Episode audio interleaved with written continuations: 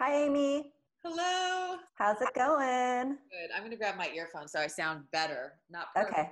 Where are you? So lush in the background. I know. So ironically, so that's this is I'm in my the front part of my house, and that's the street. I'm in Venice Beach. I know it looks That's like Venice? tropics. Yeah. Dang, nice. it's funny. It does look like I'm in Hawaii right now. It does. Oh, But you know what? I see the street now, now that I look Yeah, at it. now I can see the car too.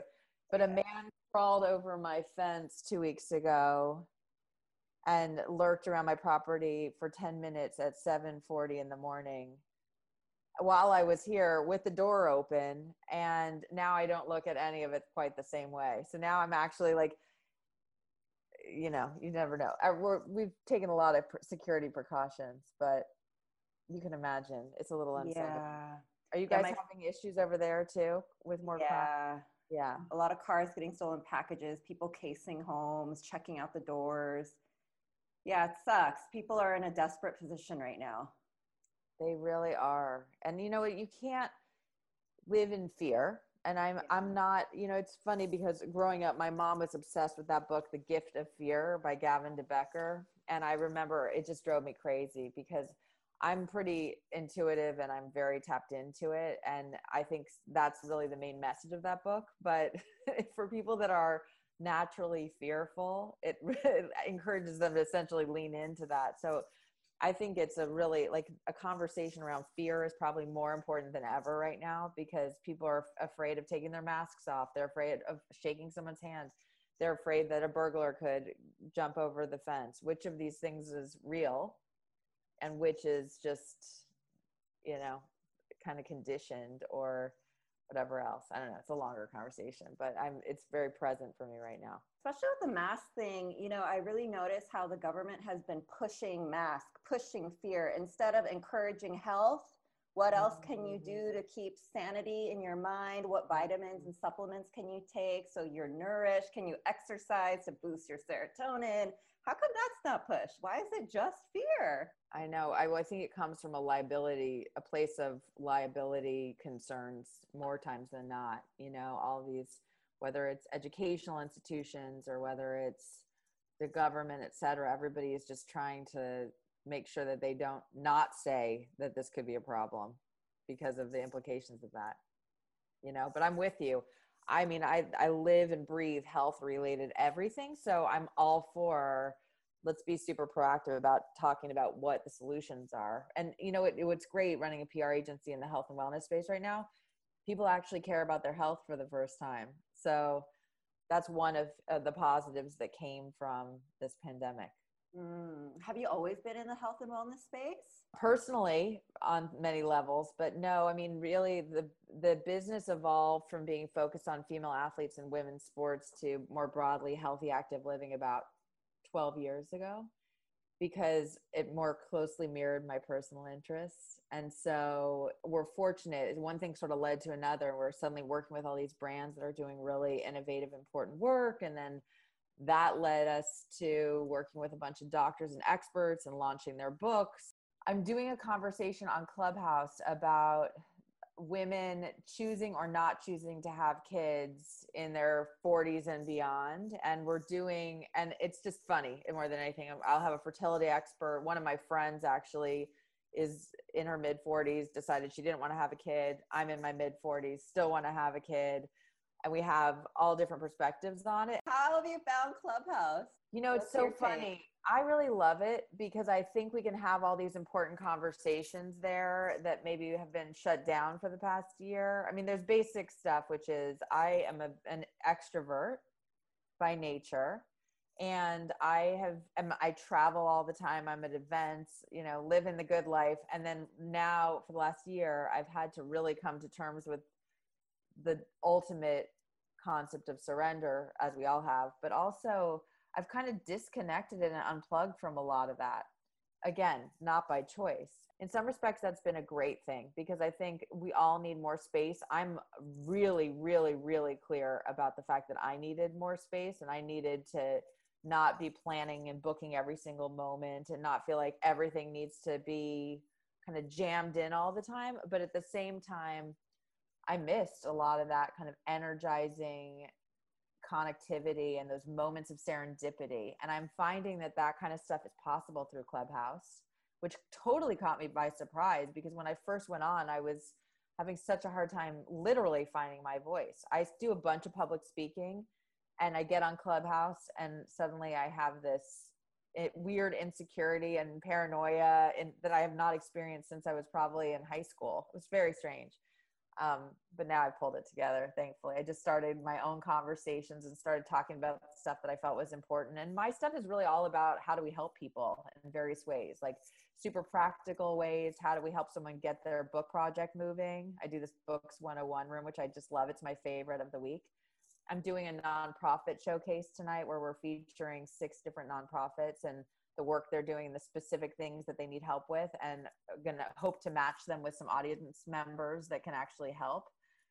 So that stuff gets me fired up because I feel like this is a place where we can do that stuff. And right now it's small enough that there's still an intimacy and an ability to basically connect real humans to each other for the greater good. So that's my point of view. What about you? What do you think? That's really nice to hear. My experience has been quite different, but perhaps that's because I haven't found the right rooms to go in because what I've experienced thus far is a lot of people on their soapbox mm. and just mm. talking about themselves. Mm. And I'm not going for that. I'm going for information. I'm going for keys. What do you have that I can learn and inspire me, uplift me? What you got? yeah, I totally hear you on that. And it is all about finding the right rooms because I've experienced that too.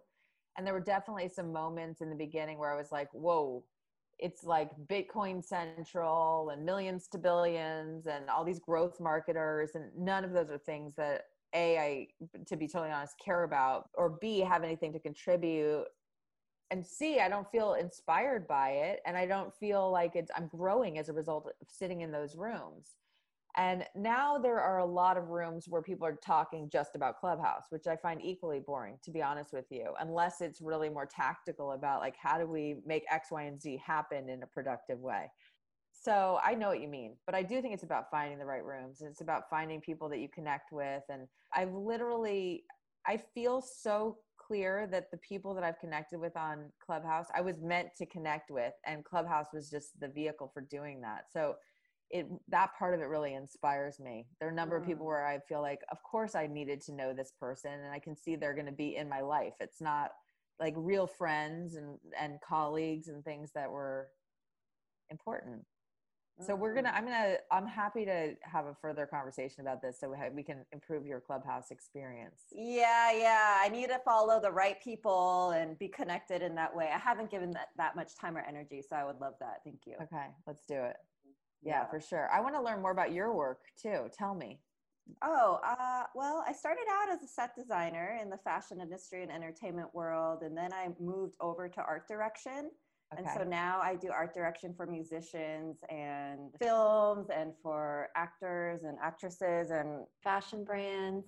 For some people, I do content strategy. So, how they are kind of like PR, but more for their social media and online perception of their voice. Mm. And I kind of do a little bit of everything depending on who the client is, what they're hiring me for. I think that's so cool that it would evolve from set direction to content strategy and how I can see how there are connections between those two things. Mm-hmm. Yeah. Super and cool. I, I love it so much better too because I'm not on set for 16 hours a day and that yeah. was really hard on me. That lifestyle is not uh, what do you call it? Sustainable. Yeah. and now i can work from home. I can show up when they need me. So it's a lot more balanced. And it really is ideas. How can you bring the ideas to the table that serve whatever project it is? And that's always been my dream. When i first started i just wanted enough money to make my art. But now it's turned into really the artist's dream. So I'm so mm. grateful. It's been a long time in the works, you know, yeah. uh, of cultivating that and finding that niche for myself. But it's funny, I think with life and with entrepreneurs and with people who live off the trail and create more their own path, it's really about intuition, as you know, and being open to how things will shift and then you shift and then you bring you bring your gift. I love that you say that. I just did a speaking engagement for a bunch of teenage young women over the weekend and the, the theme of this panel was around how life is a jungle gym. So a jungle gym versus a ladder where it's just one straight climb up. And the jungle gym i think is a great analogy because there's ups and downs and there's danger and risk and moments where you feel totally un, in control and other moments where you really don't and and that is the path.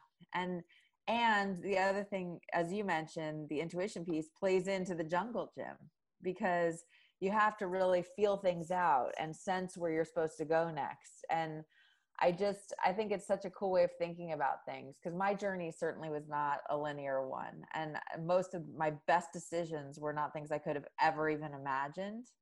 And it's such a good reminder because I think so often we're we have this thing in our mind, which is good because it's good to have goals and it's good to have a vision and vision boards and all those things, but also to create space for the fact that the end might be so much more magical than you could have even conceptualized and you need to create space for that. You need to actually allow for these things to unfold and evolve and stuff to come in and it that's the stuff that really excites me. So when it comes to uh, career paths i think it's so it's always surprising to me honestly when people have had a more linear path because it's so foreign to me. You know i've always I've always been, I mean, granted, I've been running this business for the last 14 years, but I think one of the reasons that is, is I actually feel it evolves every month.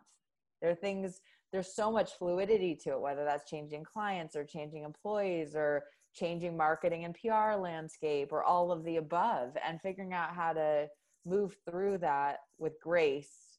That's the magic, you know, how do we, how do we kind of ride through it and then ride the good parts and and move those things forward and and not get too hung up with the challenging parts which again i mean this is very top of mind right now but cleaning up your mental mess by dr caroline leaf is a it's really a cool book because she talks about this neurocycling this process we can put in place where we deal with the daily challenges or any number of things like anything that throws us off or whatever where you normally get hung up on we can now have a toolkit to just move through them and actually sort stuff out so it doesn't remain a thorn which is i mm-hmm. mean it's a blessing because that's even possible i think so many of us feel like we have to just live with the challenging stuff and there's always going to be challenging stuff but we're doing a lot of it to ourselves beep beep.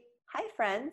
Have you heard of brave Brave is a fast, privacy preserving browser that feels like Google Chrome, but without the ads and the various kinds of tracking that ads come with. I was using Chrome before for its minimal and uncluttered interface, but Brave has made it so easy to import bookmarks and extensions over that with its extra privacy feature, I'm a newfound fan. The Brave browser is free and available on all platforms and is actively used by more than 20 million people around the world. Speed-wise, it feels more responsive and also feels private and secure. Try it out at brave.com. If you enjoy these episodes and you find that it adds value to your life, please consider supporting the podcast through Patreon. www.patreon.com slash higher states. Connect with me on Instagram at higher states with two S's at the end. Why two S's at the end, you ask? Well, Someone out there is keeping the one with one S hostage and has not responded to my DMs. So if you're out there, please let me have it. Last time I checked, it didn't even seem like you use it. Okay, okay, I digress. Now, back to our show. Yeah, yeah. I think to realize the first step is that it's a choice. That's a big one. Of wait, yes. no, I can take this thought, I can take this thought that is holding me down and place it over here I'm not going to listen to it. Yes. and I'm yes. going to go this way. It is so true. And I think that broader conversation around choice is such a powerful one because I listen to people, sometimes it's overt, sometimes not so much, but complaining or dissatisfied or the rest of it. And whenever I get in my, into that mode myself, I have an immediate checkpoint, which is, whoa, I chose this. You know, if I wake up feeling aggravated about my business, which happens, I can remind myself I'm choosing to run this business. I could go get some big job somewhere if I wanted, or I could become a full time writer. I honestly don't know how that would work, but I have choices, you know, but I'm choosing this. And sometimes just that change, that shift in the approach actually really reframes the the feeling around it too you know we actually then suddenly remain we're back in control. We're back in the driver's seat. We back we're back in a place where we don't feel like someone's doing something to us even in relationships you know? We're choosing to be in those relationships. Yes we have certain folks that are a part of the equation our family right? But beyond that we're making active choices to continue to engage with people, clients, friends, lovers, whatever. It's all a choice. So I'm glad you brought that up because I think it's such a powerful conversation. For sure. Did you always have this type of point of view? You mentioned you've always been intuitive and you lived without fear from when you were younger. Well, I think it's cultivated. I've been cultivating it over the years. And you asked about my book. I think that's a great example of how research is me search you know, and we we basically invest time and energy in the things where we can we feel we need help honestly. So shall i talk a little bit about that? Yeah. okay. Because it's a really good example. I mean it's certainly helped me develop some of these specific skills and an overall framework i would say. So i started my career in new york.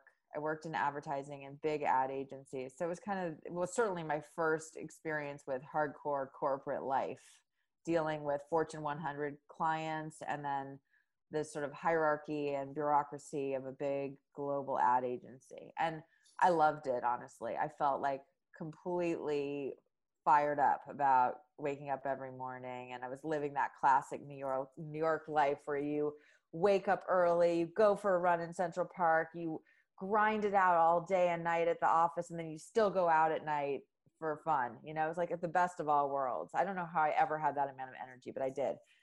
And i realized you know there were these these parts of that particular experience my early new york days that were so formative for me in terms of my how i show, showed up as a professional because that was the first time i was showing up as a professional. And i ultimately through various experiences and various bosses and various accounts and different agencies i would describe it as i developed this armor this kind of tough direct assertive work persona. And that's a good thing by the way in many ways. But um, what i realized probably six years ago at this point i started thinking about it was almost like i was struck by lightning. I was i was thinking about this converse this idea of femininity. And what it meant. I mean, there are all these conversations going on around feminism and female empowerment and equal rights and equal opportunity, all super important.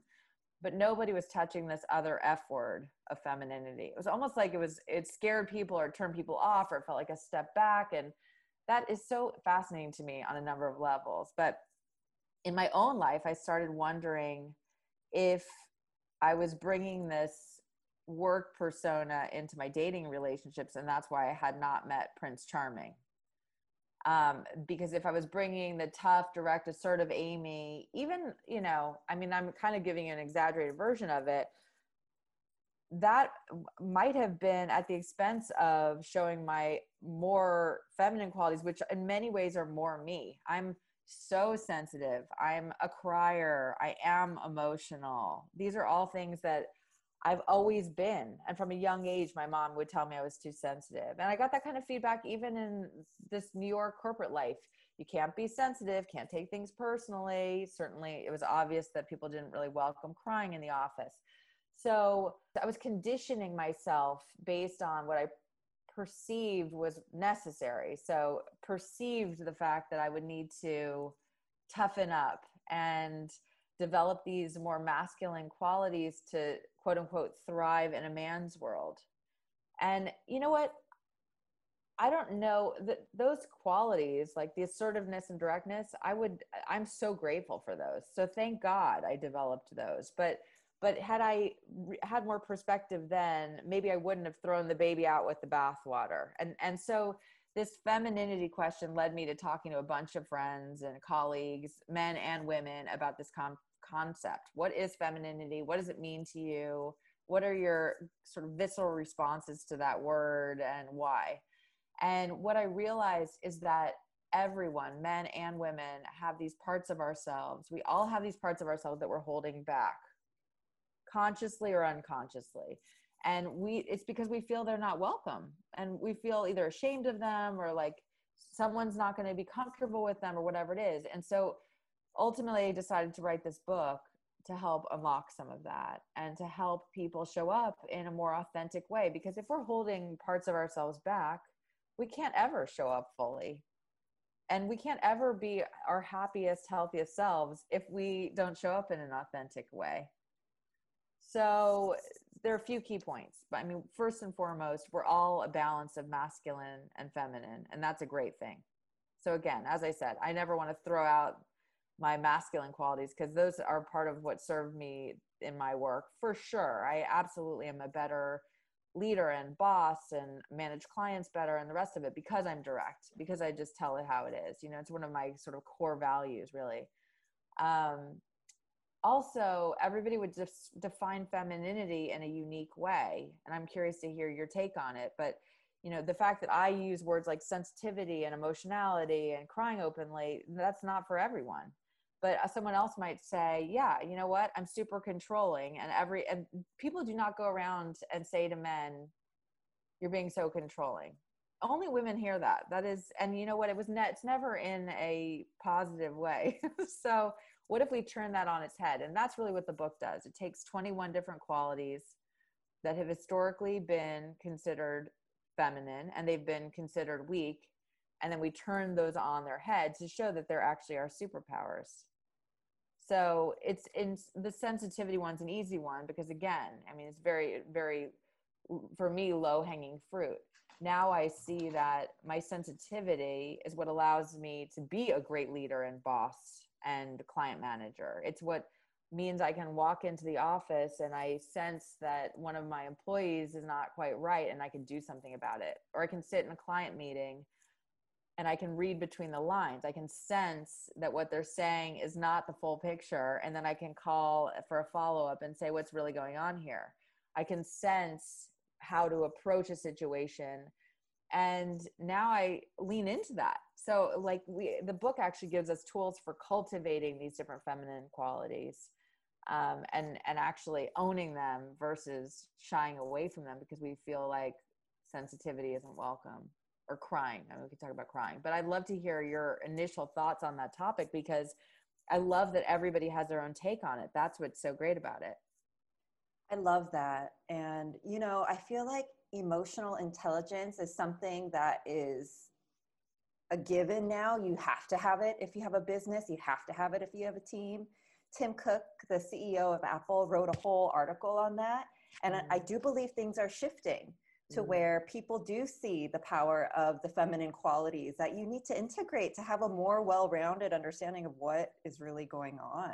Yes. I love that that's the purpose behind your book.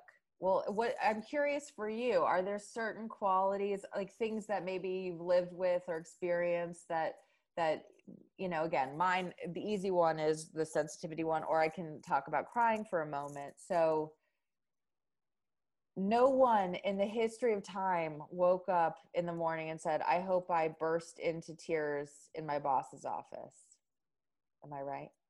Mm-hmm. so, crying is really a human moment. And by the way, it's totally okay to be human.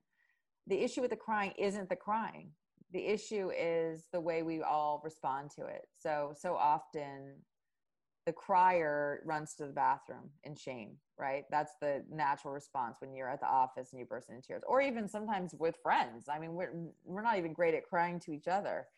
Um, and what happens on the other side of the table is the boss goes, "Uh oh, is that a disgruntled employee? Now I have to worry about that person, right?" And what if there's just a conversation that's a result of the crying, where the boss can say, "I see you're getting emotional right now." Is everything okay? What can i do to help? And not even worry about the crying just worry about the human. And then what if the crier had the tools to say i'm getting emotional right now because i thought i was going to get a raise in this performance review. What do i need to do in order to make that happen? Like if either party was able to just ask a question or dig deeper instead of have this visceral response to it then it would bring a closeness in the relationship. It would create connection. It would create meaning in a positive way out of this moment instead of what normally happens which is two people walk away feeling confused and or misunderstood because that's what's really happening. So it's a great example of something that at face value may appear to be a certain way but if you dig a little bit deeper and and look at it through a different lens suddenly it actually could be a superpower so are there any yeah. things that that rise for you? I mean there's we have again 21 different qualities that we talk about but there's so many more than those. Yes. I mean immediately what i thought of it's not one single word but it's the idea of a man might be the head of the family but the woman is the neck. When i see women i see power. That's mm. always how I viewed women the one holding it all together, that secret sauce that makes everything taste better. She walks into the room and people are disarmed.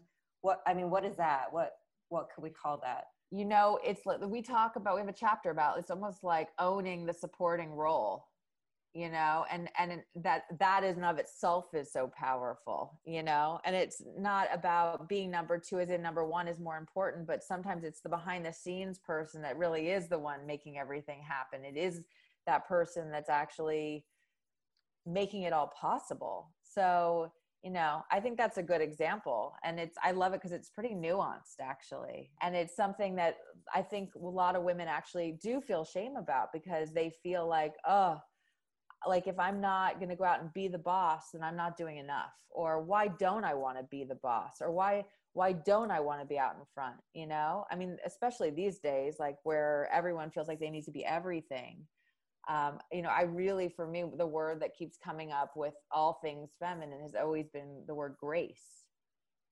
And that's just that's like when i think how do i get into my the right headspace or feeling around femininity? It's like how do i really lean into my grace? And my grace is in challenging moments and it's in my dance class and it's in my most beautiful giving moments but it's it's a through line and it's every it it has a again it's a lens um but it's pouring rain um, but the great, can you hear it? Can you see it? I don't know. It's crazy yeah, sound. I love like all happened. Me too. Um, I just think it's so interesting how, like, again, when when you're like this, I can speak for myself as someone who's been super ambitious and always felt like I needed to have my boss's job, and I don't even know where that comes from, to be honest with you. And yet, on the other side of it, like, I would love nothing more than to meet my guy and for him to take care of me I have no problem saying that. And for me to be able to support him and make him shine, you know, I think I'll always shine. I'm not worried about that. It's just like I would love to play that supporting role in that context. And it's so it's so interesting because I think sometimes it's hard to say that. Yeah, because one might feel they're giving up on themselves Man, Amy, I wish I had met you 10 years ago because what you were saying before about your rise in New York City, I really resonated with that because that was my story too of when I first moved there. And if I had a woman that I could look to and be like, okay, here's an example, I think I would have navigated it a little bit more easily. Because when during that time, I felt like I had to put on a bitch persona to be taken seriously, and I didn't want to appear weak. So it was almost mm-hmm. like I had to trick people into this character. And then once they respected me, then I could be myself. Did you experience exactly that? I mean, yeah. I mean, again, my version is toughness. Like I couldn't show the real soft, mushy Amy because she just wasn't going to ever rise the ranks in corporate yeah. New York, you know? but actually she did because she was still there she was just hiding behind the scenes trying to figure out what to do yeah you know but i i think of all these ways you know we always everyone talks about imposter syndrome. I think it's like at the heart of it honestly because we are showing up in a way that we believe we have to. But what if the full us showed up? What if the full part of us like what if i could show up and say i which i do by the way this is my real this is my mo in every respect. I am i have no problem when something ridiculous happens at work which is every day saying i honestly have no idea how to handle this i mean i feel 14 years after running this business i'm still making it up and you know what? Do I have more tools? Yes. Do I have a lot of wisdom and experience? And have I failed enough times to know that everything's going to be okay? Yes.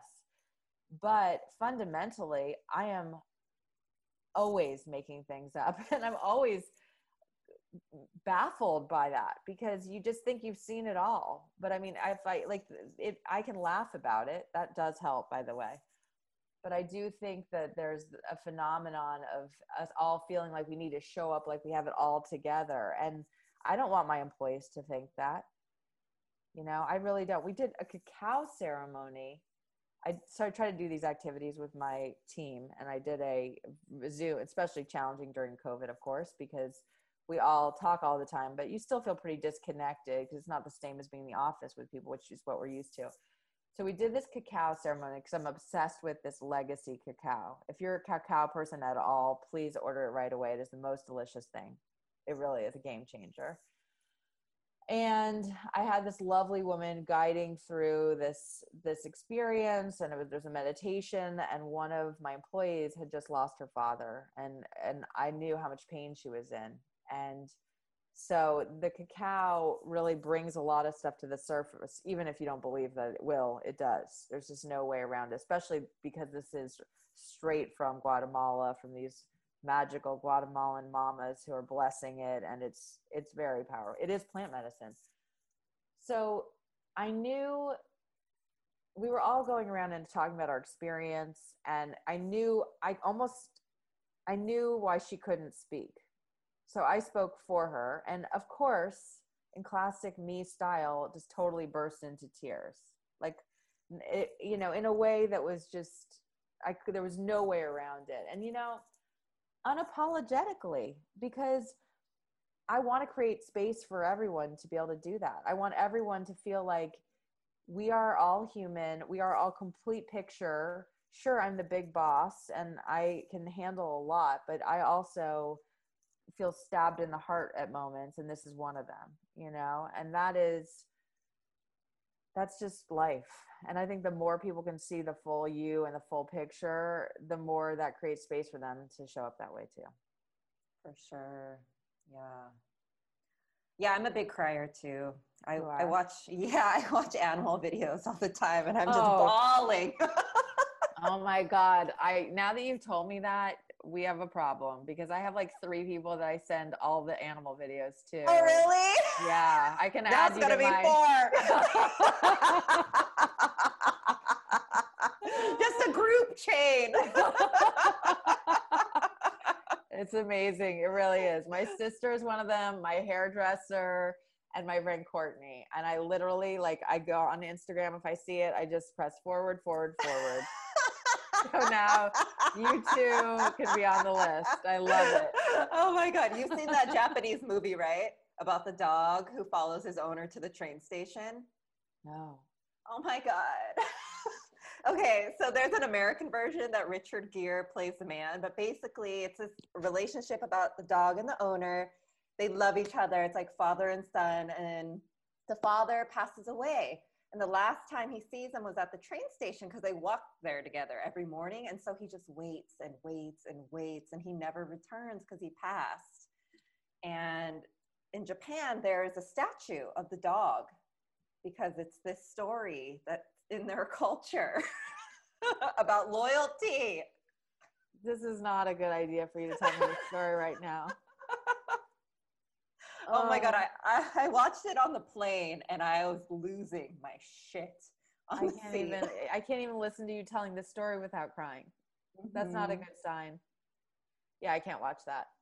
I know my limits, truly. I mean, just to bring some light to it since now I'm stuck with that whole situation, that image of the dog at the train station. Uh, yes. Okay. So my neighbor Sheila, who lives two doors down, who is one of my dearest friends, whenever so I have a dog, Bernard, who is my heart, and he is in his younger he's 15 and a half, but in his younger days he there was there were animals that he I, I don't even like to use the word kill because I don't think that was his intention. There would be dead animals in the yard and they were a result of Bernard. How about that? so Bird once a squirrel broke its back. Bernard, I don't know how Bernard got the squirrel because squirrels are so fast, but more times than not, it's like a mouse or a possum or these kinds of things. And most of the possums were just playing dead anyway, so they eventually disappeared and it was a non issue. But the ones that are actually dead, I really struggle with. Like, I can't even look at it. I can't be in like a 10 foot radius of it. So Sheila comes over with her shovel and her, like, not even Sheila's husband, Sheila handles this whole thing with the shovel in the bag to dispose of the dead animals. And I'm so thankful that she does it. I mean, this is another reason I need a guy right away because, and he needs to understand that's going to be his job because I'm definitely never going to be able to handle that. But the other day in front of a group, she was articulating why this is. Why is it that I need her to handle the dead animals? She knew it wasn't just because I'm grossed out by it. It's because I literally feel so much pain for that animal, even if it was a quick and painless death. And who know, you know, this is animal life, right? But I can't handle it. I like, I literally feel like I'm the animal. I don't know what that's about, to be honest with you. There must be some deeper, either past life I was a mouse or a possum. Um, but I do feel so connected to them. And sometimes, especially one of the blessings of COVID has been sitting alone in my yard and just watching the birds and enjoying these quiet moments with nature where you really get to lean into it and experience it and appreciate it. It's like, it's just the gift of all gifts. I thought a hummingbird was going to land on me two days ago because I was wearing these red workout pants and it fluttered so close to me that I literally felt like I was in some sort of Disney movie. It was so bizarre. And I it was attracted to my red pants for sure. And then I was like, I don't know if I want this hummingbird to land on me. I mean, that is a I don't even know what to say about that, but but it was so cool. And then I saw like in the background the squirrel with an apple, like in slow motion eating it. The apple was twice the size of its head, and then a hawk flew over. This is in Venice Beach. It's so crazy, but I love it. I I live for it. Those animal moments, honestly. Oh, you're animal whisperer. I really live for that. Yeah, you got to go to Yosemite right now because the animals are going off. Are they? Yeah, they're reproducing like never before because they have the space and the clean air because not a lot of cars have been able to go through in the past year. I read that a whole species of bears have reproduced. That's amazing. That really is amazing. That's so cool. I'm definitely going to add that to the list because it's not going to last yeah. you know? so we should enjoy it while we can. It's interesting. I'm doing so back to clubhouse not that i ever want to belabor that but i mentioned that nonprofit showcase concept. Did i mention that just now? Yep. okay. So the one i'm doing tonight one of the nonprofits we're featuring is this woman. It's it, the nonprofit's called sea legacy but it's an incredible wildlife photographer named Cristina Mittermeier are you familiar with her midi on instagram? You should definitely follow her tons of sea life, but other as well. And I am so, she's legendary. And the work she's doing on the conservation front is so incredible. And I am so excited that she's participating. Like, this is, again, a great example of someone I would be enthralled to meet in real life. And now I get to host a conversation with her mm. in this virtual space. But it's really cool to see what's happening. And I do hope with our new president that some of the terrible things that have happened on the conservation front are reversed and we get back on track in terms of trying to save the earth. Me too. Yeah. I was just listening. You'll like this story. I was just listening to uh, modern. No, what is called? This is Love. Have you heard of this podcast? No. Tell me more. So this is Love is a podcast by the same people of Criminal, okay. and they tell stories about love, but not just romantic love, just love with animals, with other people that aren't their partners, with nature. So this one story, this Olympic swimmer who is now maybe in her 60s, she tells a story of when she was a teenager off the Long Beach coast, practicing laps in the ocean. she saw a baby whale that was lost near the shore. And so for the whole day, I think it was 10 or 12 hours, she was swimming back and forth along the shore so the baby would know that she was there with her or him. And finally, they see the mom out in the distance. I guess they were looking for each other. And she swims out further enough so the baby follows her. The mom sees the baby and they're reunited. Oh, wow. And she was describing it as, you know, this is my last stroke I can do. I'm so tired. I need to go back to shore. She was starting to feel really cold. And at that last moment, they were reunited. That's incredible. And thank you. That story didn't make me cry. So I appreciate that. That's a happy story. yeah. thank you for not giving me another tearjerker. One per podcast episode is more than enough.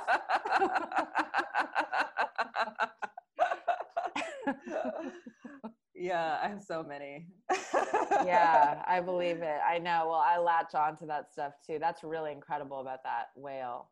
I know, isn't it amazing? I mean, humans do so much bad stuff with animals, but then there are those incredible stories. Of course, I watch them all too on like mm-hmm. the dodo, etc. Oh yeah. Um, I live for those stories, you know, and especially when it is the dodo and you know it's going to be a happy ending. That is when I'm uh, sign me up. Yeah. What I can't handle is the ones that are like, this dog was left in front of a store and it's caught on video and there's no there there. You're like, what? Yeah. On a brighter note, yeah, the whale and mama were reunited. I can sleep well at night knowing that. Yes. What's the most beautiful thing you've ever seen with animals or nature? That's a great question. Well, I th- the first thing that pops to mind is just is probably I was also more impressionable at that moment, but when I was 14, my we had these Labrador dogs, labs at a when I was a kid, a black lab named Duncan and a yellow lab named Daisy, and they had puppies and we're not we were never a breeder and i don't know why they weren't fixed other than the, that now i know so much about adoption and i'm like a huge dog adoption person but but you know you don't know what you don't know. So i have these dogs daisy becomes pregnant and i and she had puppies and i got to watch her having puppies which was so incredible and i mean the the instincts of a mom dog and how she cares for these little i don't even little potatoes. I mean they're barely even a potato. They're like they're i don't know how she does it. And she doesn't smash them. I know it does happen sometimes where moms suffocate their dogs their puppies accidentally from sleeping on top of them because they're so out of it too like all mothers. But um, it was so it just blew my mind the whole thing. And i so she had first the first six and all of them were black even though she was a yellow lab all the puppies were black. And you don't know how many puppies there are. So the, we didn't know if she was done and my dad we went to bed it was the middle of the night my dad went to bed i went to bed and then i woke up like sat up straight in my bed and i went into my dad's room and i'm like i think something's wrong. And so we go downstairs and the seventh puppy was stuck. And and needed help and needed and Daisy hadn't cut her umbilical cord for some reason. So my dad had to do it and this little runt of the litter Minnie survived. Um, she was the only girl of all seven of them, the final, the finale, but it was so epic. It was like, and it was also a great moment at a young age of understanding our intuitive gifts, you know. Whoa. oh my God. That's amazing. Yeah, it's pretty cool, I have to say. I was crushed saying goodbye to those puppies. I mean, if I could just live in a world of all puppies and dogs, that would be perfect world for me. Same. 100%. yeah.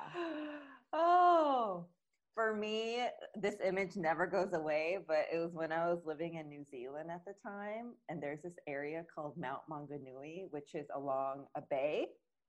It's, it's shaped like this, like a half dome. And I saw 500 at least dolphins swimming Oh, up and in the water and circling the bay. It was Wow. so amazing. That is incredible. That's incredible. It looked fake. I know it's so crazy to see stuff like that because especially big city life, we just we see photos of it, and photos can never do justice of things like that. You know, I went to Africa for the first time last. Well, I guess it wasn't last year because last year was a non-year. At the end of 2019, so December 2019, and everybody talks about Africa and how epic it is, and I it is. It's all of that, but it's all that times 100. Like it's so far beyond what anyone could ever describe to you. Have you been? No. Oh my god. So I went to Kenya and I we had a lot of challenges with this particular trip because it was the most torrential downpours they had ever they had seen in like I think it was like 50 years or something. So all the roads were destroyed and they're already challenging so it was it was a and it was raining a lot while we were there. All my clothes were wet. Everything was just soggy. I was soggy from the second i arrived. And tr- soggy amy is not a happy amy. So i was in survival mode. That's how i saw it. And you know still enjoying a lot of the aspects of it but this there was this helicopter pilot who came to dinner one night and he said and so we had this option to go on this helicopter ride. And someone said honestly this will change your life to go on this. And i thought okay that would be cool. Maybe i need a change of perspective to say the least. And so i decided to go. And we went through five different microclimates. We, we, we saw the most incredible stuff i've ever seen in this eight hour helicopter day. I mean it was beyond anything i'd ever even imagined. And at one point we were flying amidst and right above thousands of flamingos. Oh my God. Wow. It was unbelievable. So I have photos, of course, which don't do it justice at all. But they said literally the only people that have come here are Nat Geo photographers. No one's ever been here. It's like it's not a place you. It would. It's almost impossible to get there. And so I felt like it's sort of like you're describing with the dolphins. Like, is this real? Like, how can this even be possible? You know, you're just like, and you just want to capture that moment and never, ever, ever forget it because it's so mind boggling. But this is what's going on everywhere. And it's actually such a great reminder. Like, when we're stuck in all of our shit, which we always are, is just to remember that somewhere 500 dolphins are swimming, and somewhere else, thousands of flamingos are flying through the air. And somewhere else, a mama dog is having six puppies, seven puppies, and there's going to be that much extra cuteness in the world. Mm-hmm. you know, it's just like a good reminder of the life cycle and and you know again i'm not to bring it all back to conservation but it's such a good reminder of why we all need to be doing that work Yeah. Wow. Wait, so did you see them against the ground? Was that the backdrop or was it blue sky?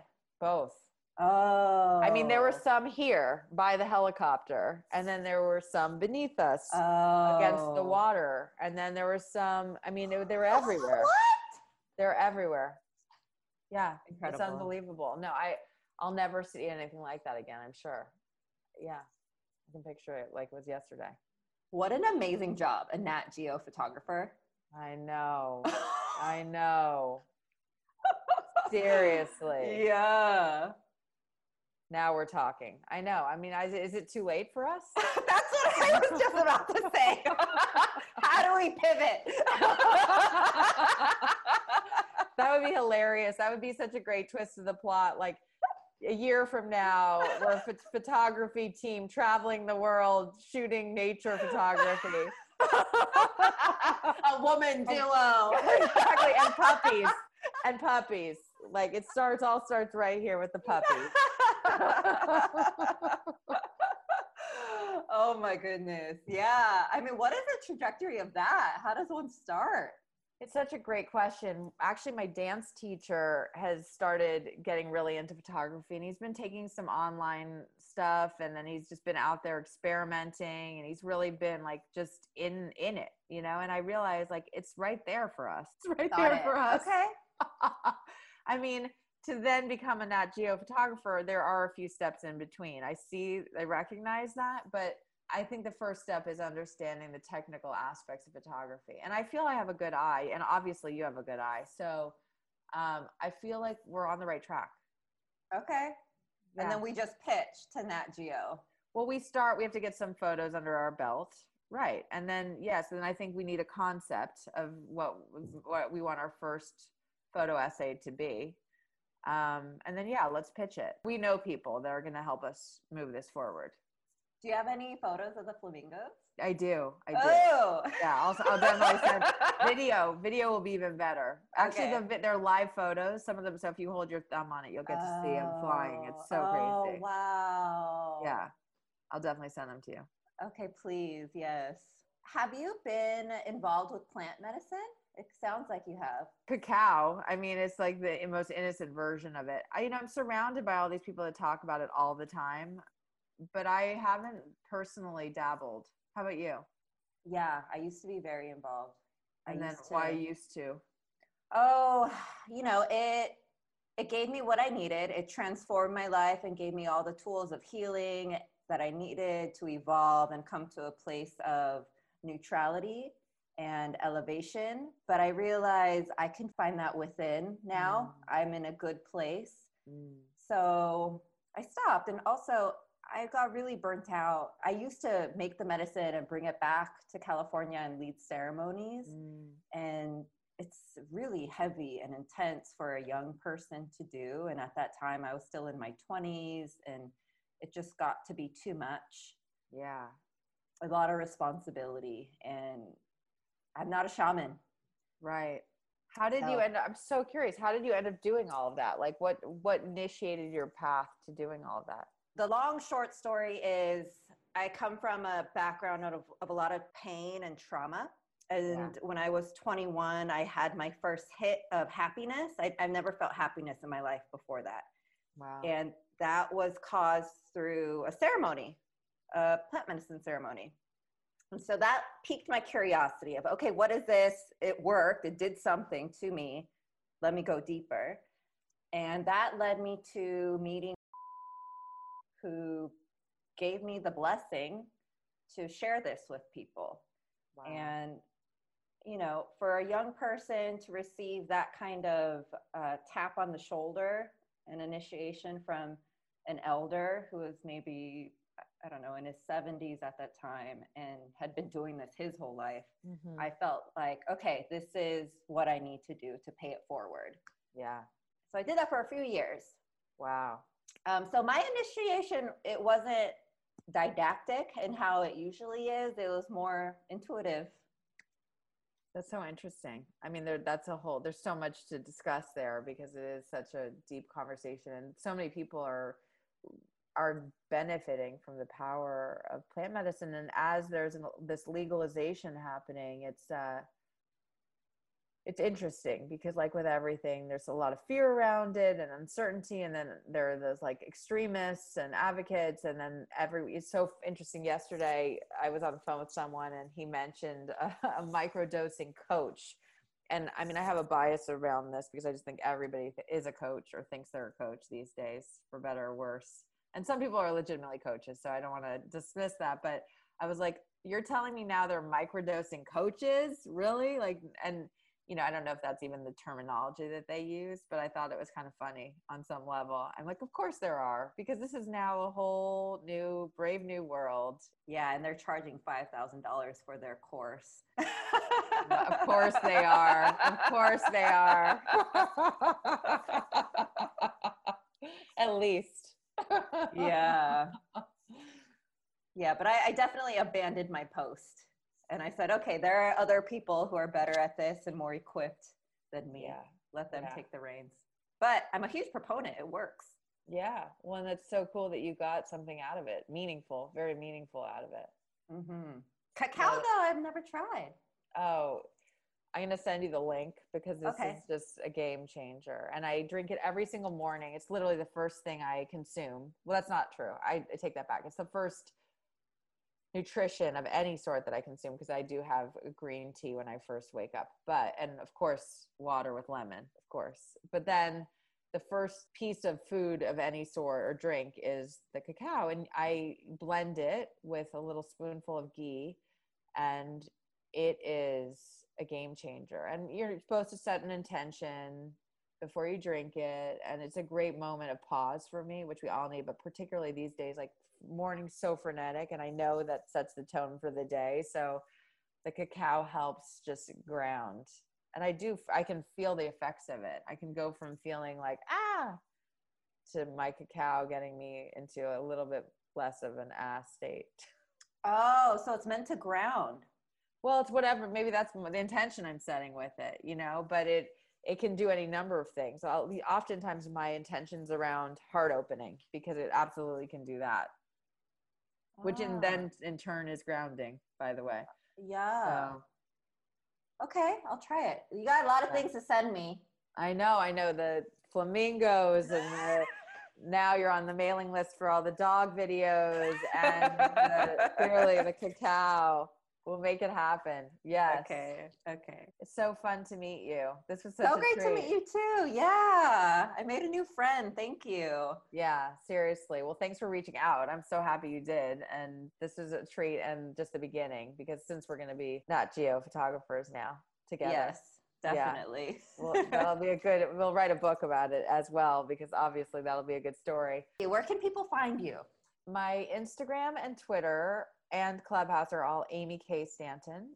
And my work website is stanton-company.com. all right perfect thanks amy Thank you. Have a wonderful day. Bye. bye